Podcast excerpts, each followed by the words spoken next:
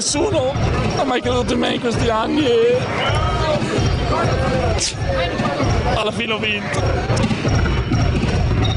Backdoor Podcast, tutto quello che c'è dietro al basket solo su basketissimo.com. Amici di Backdoor Podcast, benvenuti. Questa è la 71esima puntata del programma. Io sono sempre Simone Mazzola e come ogni mercoledì alle ore 13 va in onda la nuova puntata di Backdoor, nonostante i ponti, nonostante i playoff, nonostante le tante partite, eh, noi ci siamo e vi raccontiamo una nuova storia di pallacanestro. Dopo la... il viaggio avuto con Full Cart e Gabriele Gabriele Grazzini, ricordiamo i suoi eventi eh, sia a Siena che a Colle Valdelsa per la precisione che a New York, eh, cambiamo, completamente, cambiamo completamente rotta e andremo a parlare di basket femminile. L'avete già indovinato il nostro ospite durante il quiz classico del martedì alle ore 10 che ricordiamo i primi che indovinano l'ospite in, eh, in questione vincono una consumazione, una birra gratis dal Mind Gap in via Curtatone 5 a Milano perché il Mind Gap è il locale della pallacanestro. È uno sport bar dove potrete sempre in qualunque momento vedere una partita di pallacanestro anche se ci sarà il calcio, anche se il locale sarà pieno, Teo e i suoi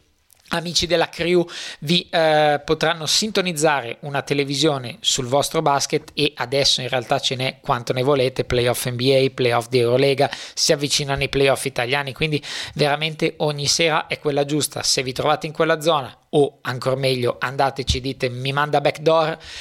potrete avere la consumazione gratis se siete stati bravi oppure potrete avere una postazione riservata particolare davanti alla tv per il vostro incontro di pallacanestro ovviamente sorseggiando un'ottima birra e altrettanto ovviamente hamburger e cibarie varie. Vi ricordo il lunedì Sam il cuoco dà eh, sempre spettacolo con una ricetta molto molto particolare quindi se vi devo dare un piccolo consiglio andate il lunedì sera che c'è la ricetta particolare e potrete assaporare assaporare, oltre che eh, divertirvi vedendo, tutto il Mind the Gap, tutto quello che c'è all'interno del Mind the Gap. Ora entriamo nel vivo della puntata reale introducendo il nostro ospite. Abbiamo detto basket femminile, aggiungiamo talento, aggiungiamo gioventù e tutto non può che portare a un solo nome. È stata protagonista degli europei under 20, eh, ricordiamo la rimonta azzurra eh, in finale contro la Spagna, una grande prestazione di collettivo e singola che anche lei stessa ci racconterà più un, tutto un insieme della carriera finora fin qui giovane ma molto molto molto vincente e con tantissimi spiragli futuri la racconteremo in questa puntata quindi non mi resta che dare il benvenuto a Cecilia Zandalasini. Benvenuta a Backdoor Podcast. Ciao a tutti grazie.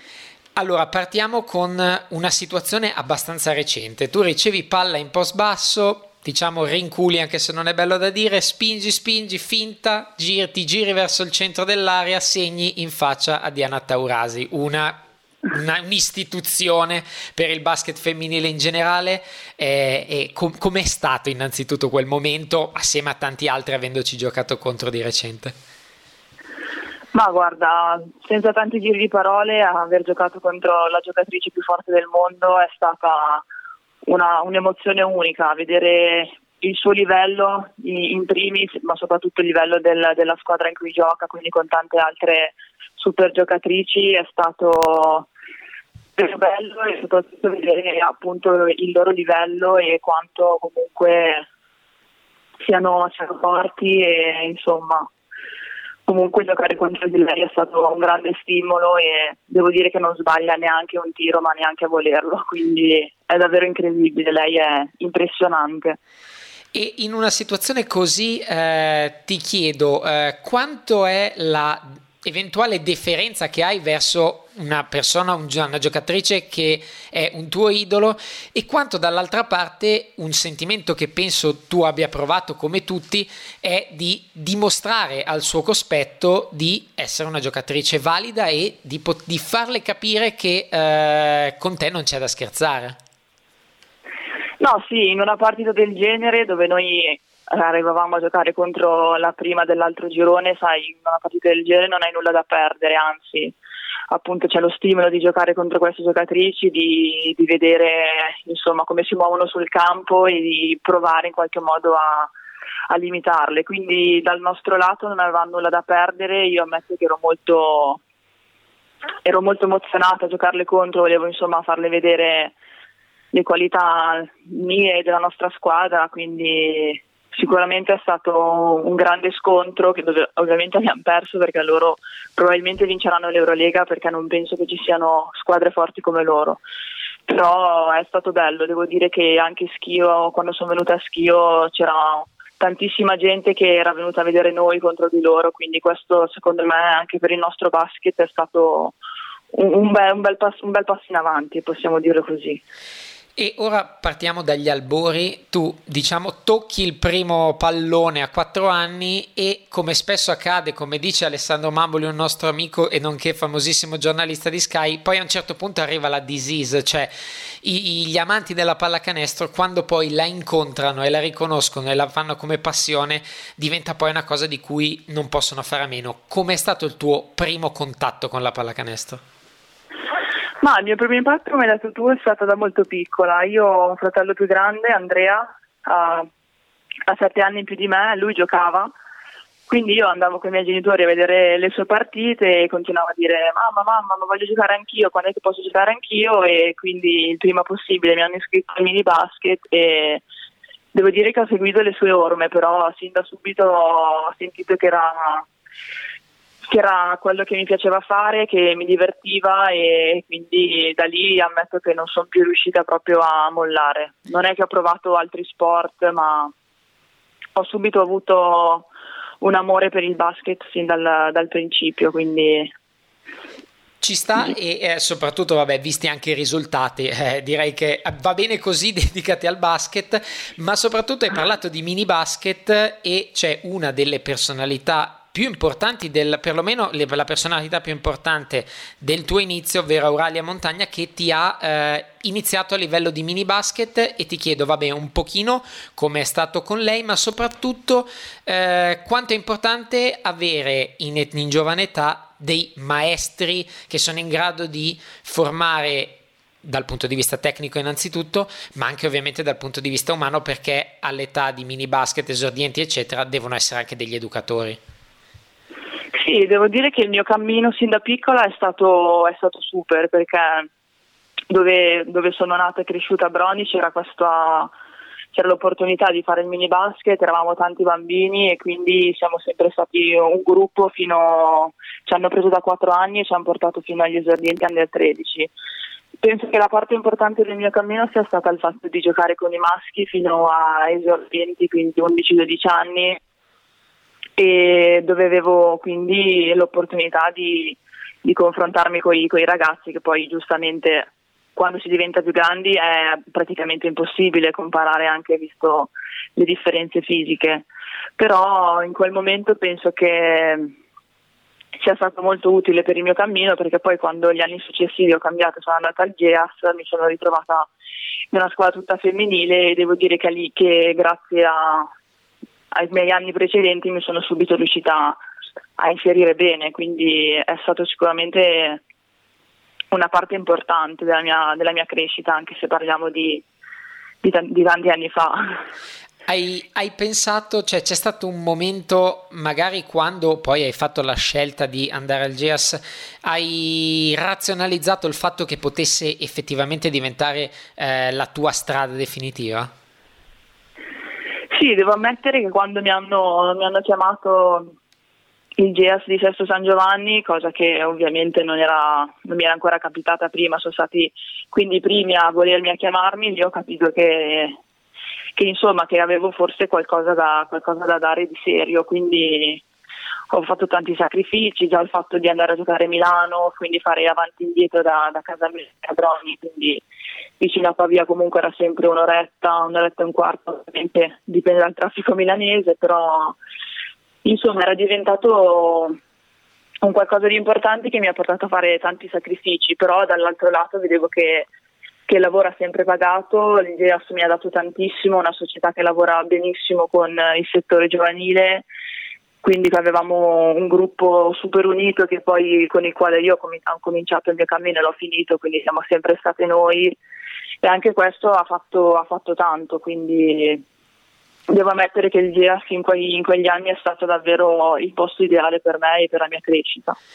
E qualche settimana fa abbiamo avuto Marco Cusin ospite che ha ovviamente più o meno la cultura del lavoro di cui hai parlato tu, eh, il sacrificio che il lavoro è l'unico modo per eh, arrivare e eh, realizzare i propri sogni, tu l'hai fatto eh, anche eh, in maniera forte, ovviamente avendo, facendo Broni Milano tutti i giorni, tutti i giorni d'allenamento perlomeno, è un sacrificio e ti chiedo quanto ti è tra virgolette pesato perché poi comunque avevi un fine ma alla tua età magari i tuoi coetanei facevano altro e tu dovevi farti un'ora di traffico per andare agli allenamenti, un'ora per tornare, hai magari dovuto eh, allontanare o comunque scremare scremare alcune cose, diciamo, superflue apparentemente, ma magari non per la tua età, per poter sfondare.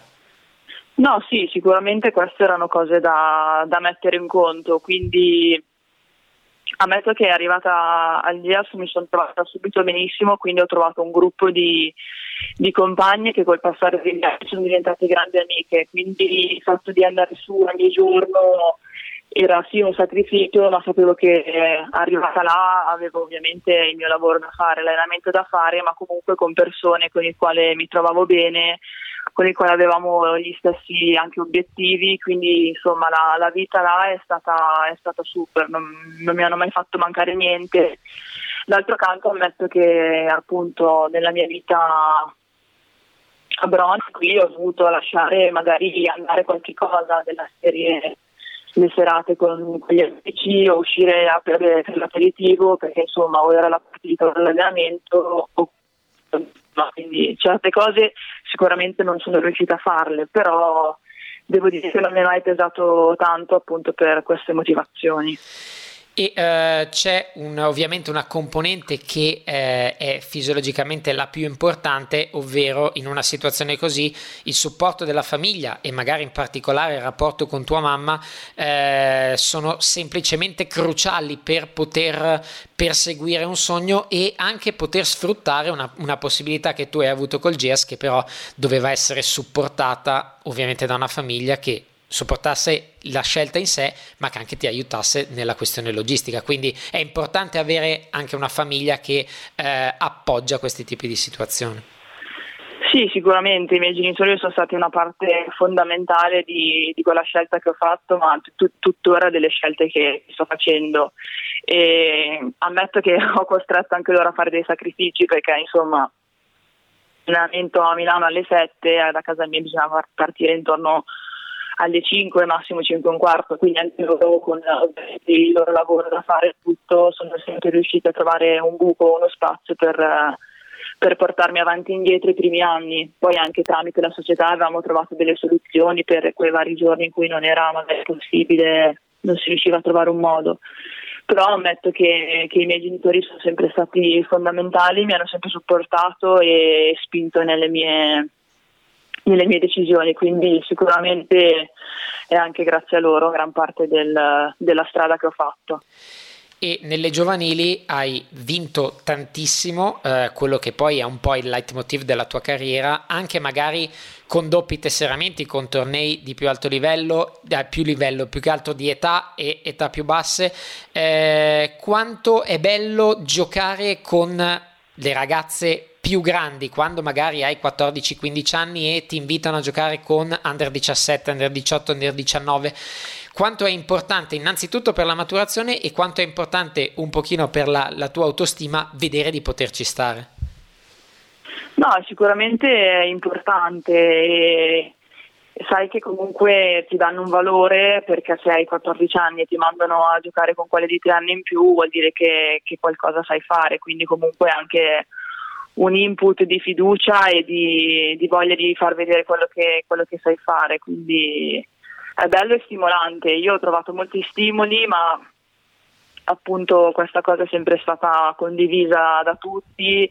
Comunque al GEAS c'erano l'under 15 e l'under 17, ma cercavamo sempre comunque di allenarci tutte insieme, visto che eravamo un po' che facevamo i doppi campionati. Quindi è sempre stata una cosa ben costruita e ben amalgamata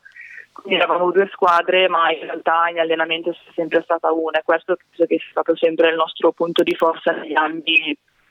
negli anni delle, delle giovanili che ho fatto io al GEAS, quindi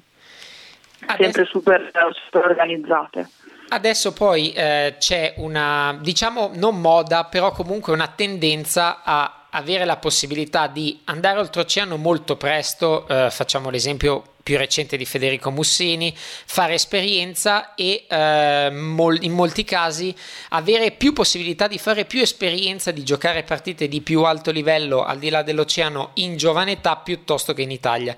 Tu hai fatto una scelta leggermente contraria, un po' per il valore di quello che avevi in Italia e magari un po', e questo lo chiedo a te, per il valore del college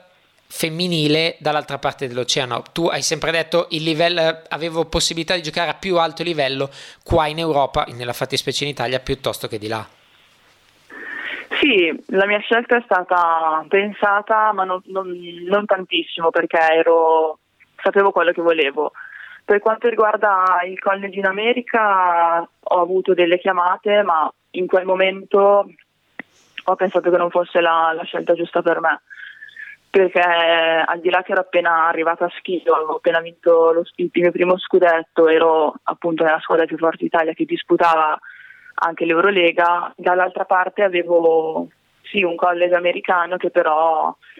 mh, mm, diciamo non, non, sapevo granché e finché non ci sei dentro penso che, che sia difficile cioè, sapere tutto, quindi avevo qualche informazione ma ma diciamo non erano sufficienti per far sì che quella scelta del college fosse, il migliore di dove mi trovavo in quel momento. Quindi sapendo che là giochi con le tue coetanee, magari le divisioni ci sono le squadre fortissime dove magari comunque perdi di tanto o le squadre davvero un po' più di basso livello dove magari hai 40 punti. Al di là di quello penso che il campionato sia distribuito comunque su molte meno partite perché come abbiamo visto la March Madness, quindi finisci a, di giocare agli, agli inizi di aprile se arrivi in fondo e quindi anche il fatto di giocare molte meno partite ha influito molto sulla, sulla mia scelta. Ammetto che il, il, valore aggiunto del college è riuscire a studiare e a giocare contemporaneamente. Quella è una cosa che ho sempre invidiato, che sarebbe stato un punto a favore, però le, le situazioni ho, ho preso questa decisione. E giocare in così giovane età eh, in una squadra plurititolata, la più forte d'Italia, eh, detentrice di scudetti, perché non parliamo più di scudetto, eh, quanto è importante, quanto è significativo poter attingere da subito a mostri sacri, eh, a grandissime professioniste che hanno fatto la storia e magari anche provare a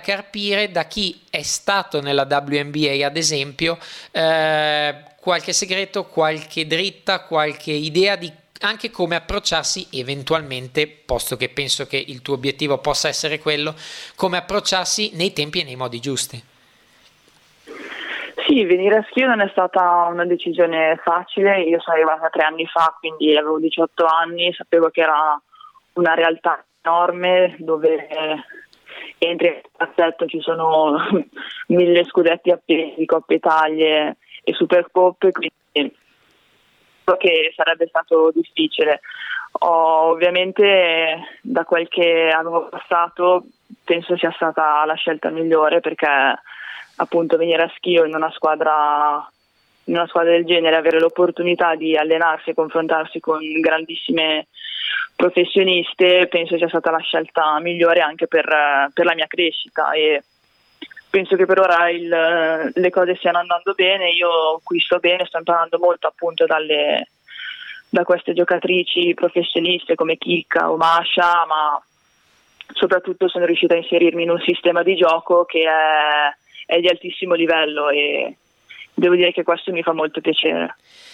E eh, ora ti chiedo una cosa più, eh, diciamo, emozionale. Quest'anno sei andata a giocare eh, a Torino in una trasferta e c'era una bimba con la tua maglia. Eh, beh, ti chiedo un, innanzitutto che cosa hai provato, immagino, oltre alla soddisfazione. Non ti, scusa, non ti sento, eh, scusami tu sei andata in trasferta, dicevo, a Torino quest'anno e hai visto sì, okay. una, una, una, ragazzina, una bambina con la tua maglietta. Com- com'è sì. stato a livello di emozioni innanzitutto e eh, quanto ti inorgoglisce per il lavoro fatto sinora? No, è stata davvero una piacevolissima sorpresa. Premetto che questa bambina non la conoscevo e niente, abbiamo giocato la partita e quando è finita c'era sugli spalti mia mamma che era venuta della partita e mi fa vieni vieni dobbiamo farti vedere una cosa. E è scesa questa bambina con i genitori bambina di penso 4 massimo 5 anni che si era fatta fare dai genitori si era fatta stampare una maglietta con dietro il mio nome e il numero. Quindi io sono rimasta un attimo lì ho detto ma siamo seri. Quindi niente ho conosciuto la bambina ho firmato la maglietta e è stato molto bello perché Mm, credo che nel nostro basket vedere delle nostre magliette addosso ai tifosi sia, sia difficile, o la maglietta la diamo noi ai tifosi o non è che diciamo si vendono, che quindi ho apprezzato tantissimo questa bambina e i suoi genitori per avermi fatto questa, questa piacevolissima sorpresa e spero che possa essere anche un input per mandare anche qualche messaggio di, non so, far crescere un po' il nostro movimento, merchandising, robe del genere, perché come mi hanno fatto notare ci sono, persone che, ci sono le persone che lo comprerebbero, quindi sicuramente è, è importante.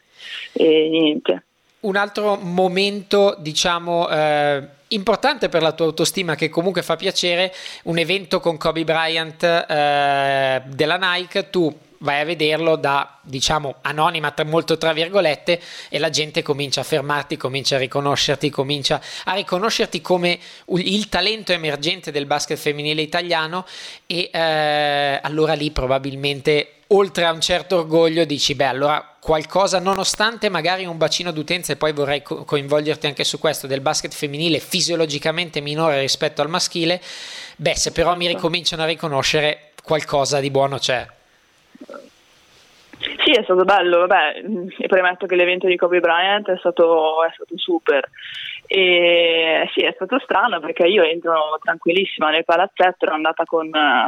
con un paio di mie amiche appunto di Milano che erano su anche loro, tra l'altro era appena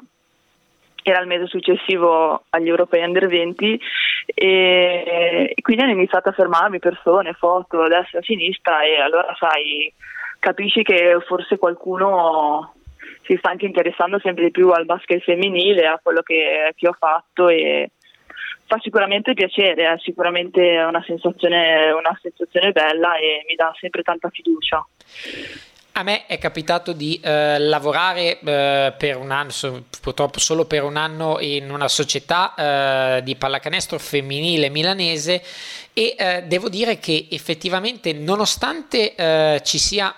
forse anche secondo me un minimo di pregiudizio sulla qualità del basket femminile e qui magari puoi anche testimoniarmelo tu, il seguito c'è, potrebbe essere molto maggiore, però nel momento in cui c'è un progetto con idee, un qualcosa con senso, secondo me la gente comunque si appassiona a un progetto, a una squadra, si identifica comunque in una maglia e penso che possa essere, eh, possa valere anche se non soprattutto per il basket femminile. Tu avverti un pochino questa questo snobbare un attimino il basket femminile in luogo del maschile o è più la voglia di dire facciamoci conoscere per quello che facciamo e pian piano poi la gente si fidelizzerà?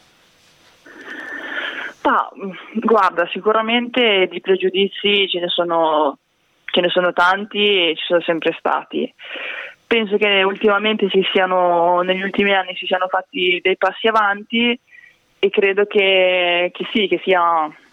ovviamente non ti sto a elencare le differenze tra basket femminile e maschile, cioè, certo. quelle se le sanno tutti, però penso che se ci fosse un po' più di organizzazione, un po' più di, di voglia di fare, penso che riusciremmo a, a fare avvicinare più persone che poi non si guardino tutti i playoff o tutte le partite del campionato, ok, però semplicemente far sapere che che in Italia, oltre alla Serie A maschile e a tutte le leghe maschili, ci siamo anche noi della femminile. Sarebbe bello ecco, ecco, appunto essere anche solo un po' più presenti. So che la strada comunque è lunga e dura perché in un mondo che, dove il basket è principalmente maschile è difficile. Però ad esempio ti faccio l'esempio della ok, gli americani sono americani, però le partite della WNBA ci sono sempre i palazzetti pieni, mm. quindi penso che un modo lo, lo si possa trovare, sicuramente bisogna fare tanto lavoro e bisogna avere tanta voglia di fare. E un messaggio, tra virgolette, che non hai mandato tu direttamente ma con il tuo lavoro è il fatto che tu sei stata la prima a firmare un contratto con Adidas nella fattispecie, ma comunque un contratto di merchandising professionistico.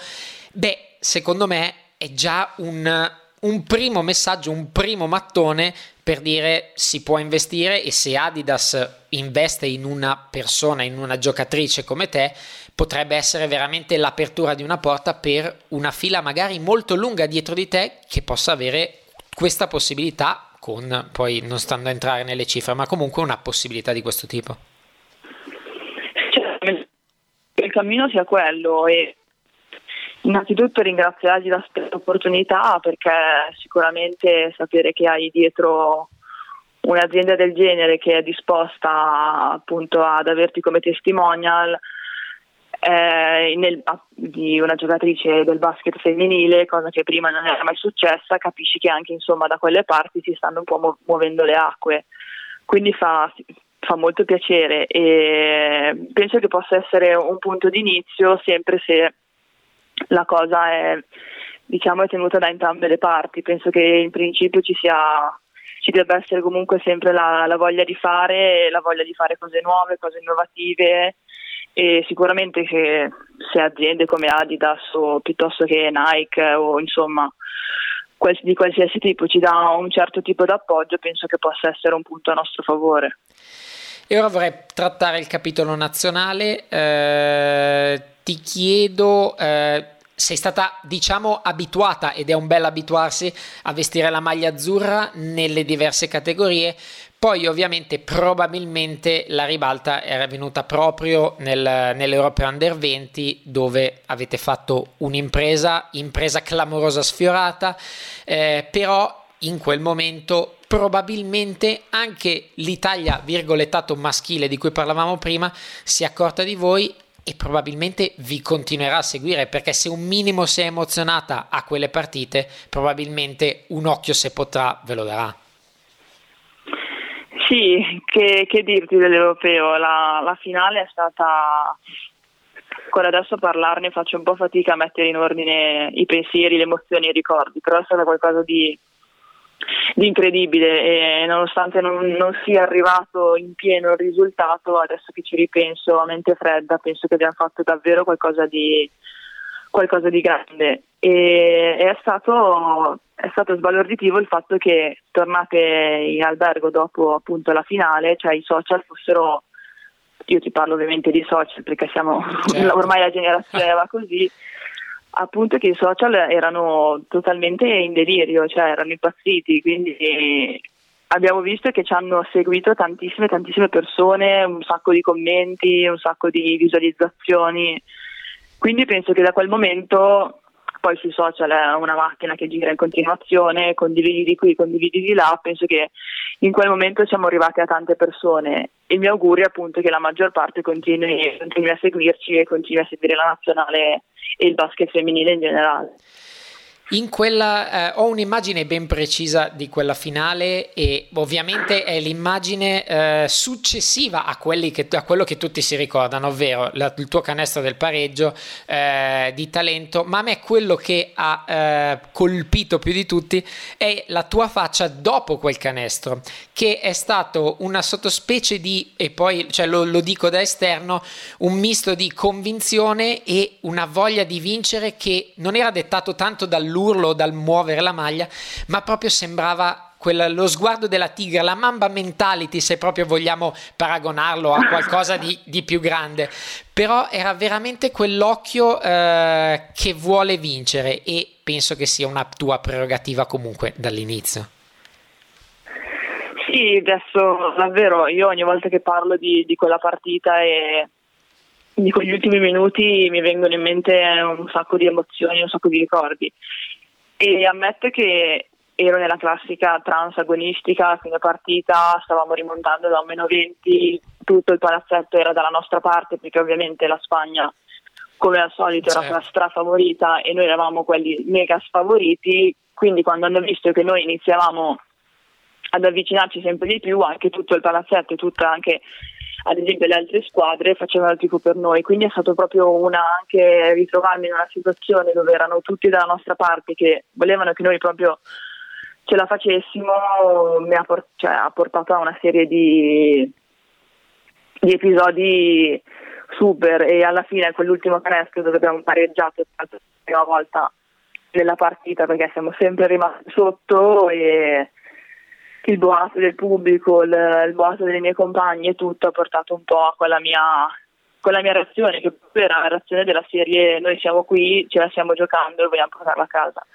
Poi non è stata così, però ci abbiamo provato davvero con tutte le forze. Ed effettivamente eh, ve la siete giocata fino in fondo e ora ti coinvolgo su un, un qualcosa che eh, Personalmente mi piacerebbe vedere molto di più in Italia. Eh, un occhio agli Stati Uniti li si dà sempre, anche perché, come hai detto tu, anche per la WNBA sono avanti anni luce e riescono a riempire comunque i palazzetti. Giova il fatto che non giochi l'NBA, ma questa è comunque un qualcosa di diverso. Eh, come vedi la, la figura di Becky Hammond che è assistente allenatore da donna in una franchigia come quella degli Spurs che è organizzata in una certa maniera, ma sa valorizzare indistintamente il talento e le capacità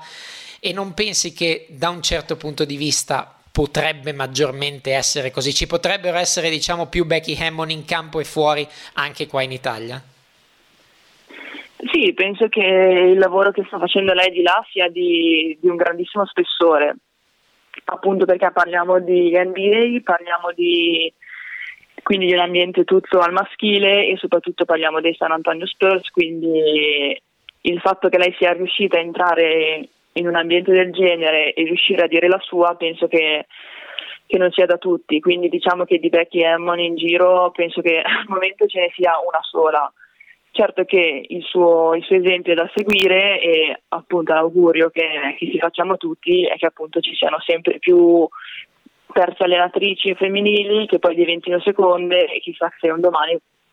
chissà un domani potrebbero diventare, diventare prime allenatrici. Quindi sicuramente avere una figura femminile in un ambiente così è tutto a nostro favore. Penso che, che tornando al discorso del basket italiano ci siano comunque delle allenatrici femminili molto valide e, e penso che comunque indipendentemente da maschio o femmina, l'allenatore può essere appunto l'allenatore può essere maschio o femmina, però diciamo che tutto si basa sulle qualità dell'allenatore, quindi questo penso che non, non dovrebbe essere un grande pregiudizio, ecco, il discorso che intendevo fare è quello.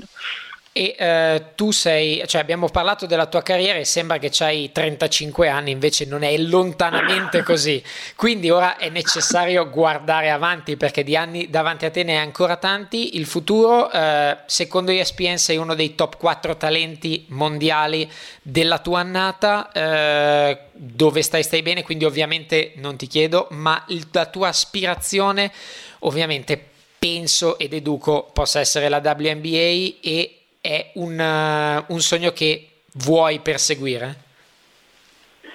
Sì, ammetto che costruisco la mia, la mia strada passo dopo passo, non sono qui a pensare a,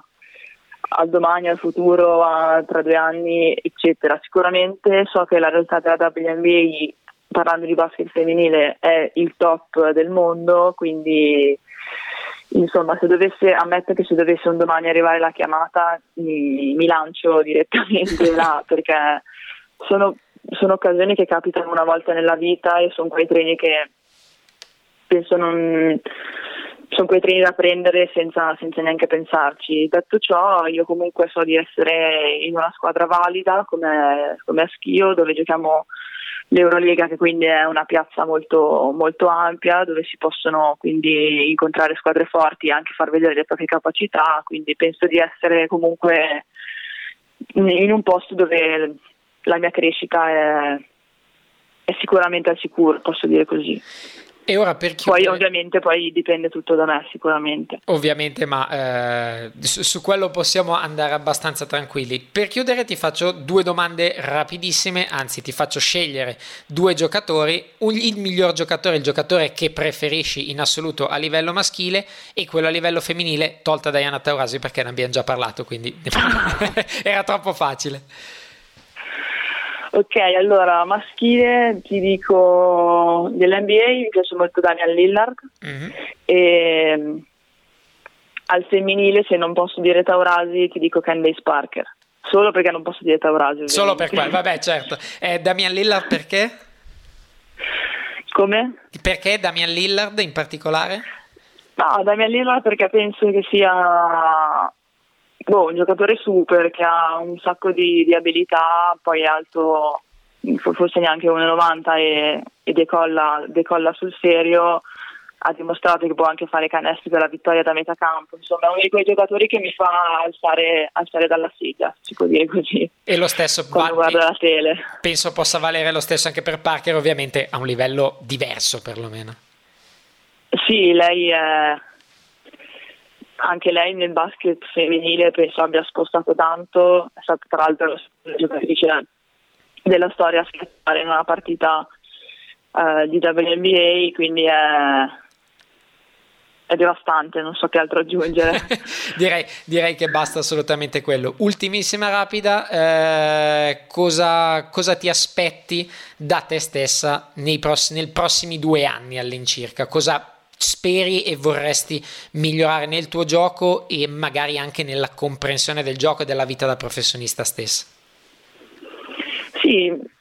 in primo luogo penso che la cosa che devo migliorare di più è sicuramente la continuità, la continuità quindi in campo di appunto riuscire a approcciare sempre la partita nel modo giusto rimanere concentrata su tutto l'arco dei, dei minuti della partita e per quanto riguarda cose tecniche, insomma, di fondamentali, fondamentali non sono mai abbastanza.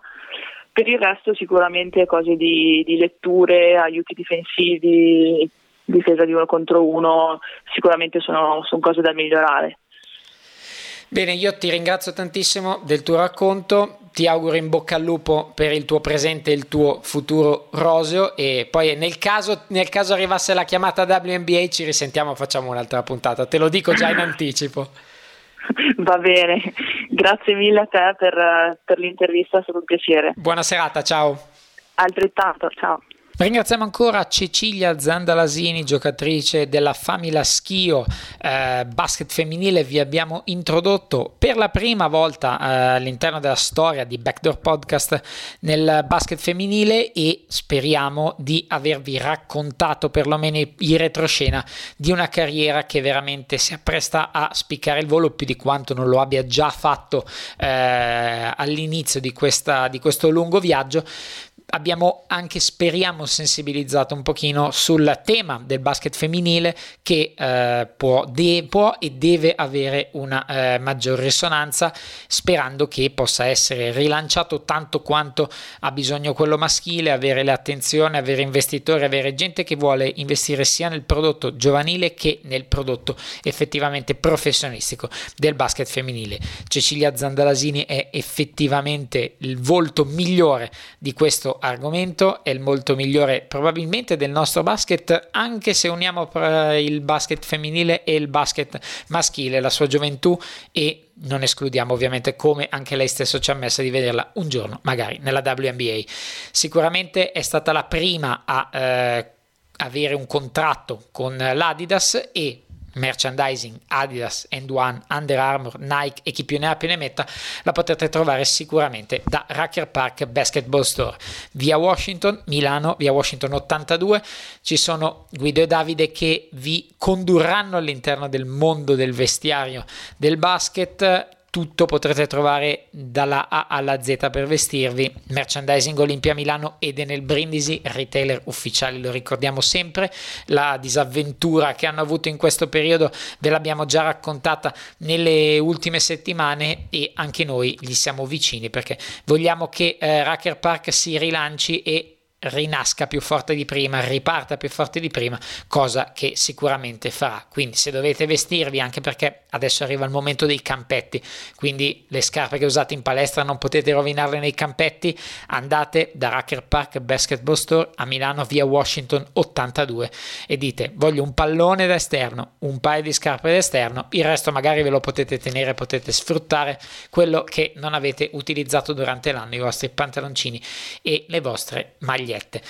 Ora è davvero tutto per questa puntata di Backdoor Podcast. Io vi ringrazio molto dell'ascolto, del, del seguito che date. Seguiteci sui social, seguiteci su iTunes, lasciate un commento, un rating, a noi fa sempre piacere e ogni divulgazione e ogni condivisione a noi fa solo piacere. Grazie ancora, buona settimana di basket a tutti e un saluto da Simone Mazzola.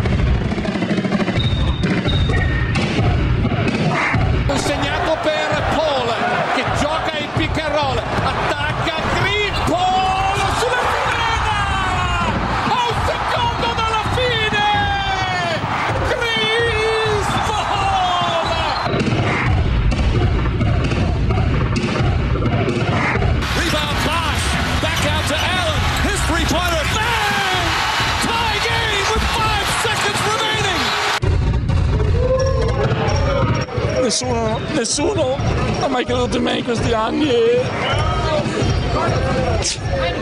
alla fine ho vinto. Backdoor Podcast, tutto quello che c'è dietro al basket solo su basketissimo.com.